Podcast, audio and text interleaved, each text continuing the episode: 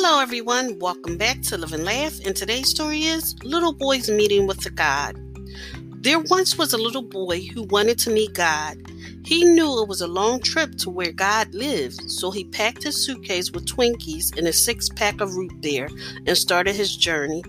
When he had about gone three blocks, he met an old woman. She was sitting in the park just staring at some pigeons. The boy sat down next to her and opened his suitcase. He was about to take out a drink from his root beer when he noticed that the old lady looked hungry, so he offered her a Twinkie. She gratefully accepted it and smiled at him. Her smile was so pretty. The boy wanted to see it again, so he offered her a root beer.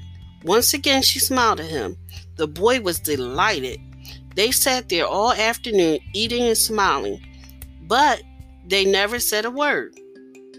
As it grew dark, the boy realized how tired he was and he got up to leave. But before he had gone more than a few steps, he turned around and ran back to the old woman and gave her a hug. She gave him her biggest smile ever.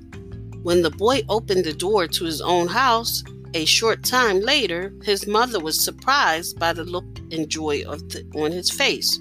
She asked him, what did you do today that made you so happy? He replied, I had lunch with God.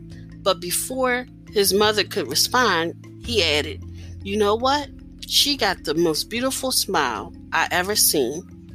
Meanwhile, the old woman, also radiant with joy, returned to her home. Her son was stunned by the look of peace on her face, and he asked, Mother, what did you do today that made you so happy? She replied, I ate Twinkies in the park with God. But before her son responded, she added, You know, he's much younger than I expected. The moral of this story is God is everywhere. We just need to share our happiness and make others smile to feel Him. Thank you for listening. If you know anyone that could benefit from this story, please go ahead and share it.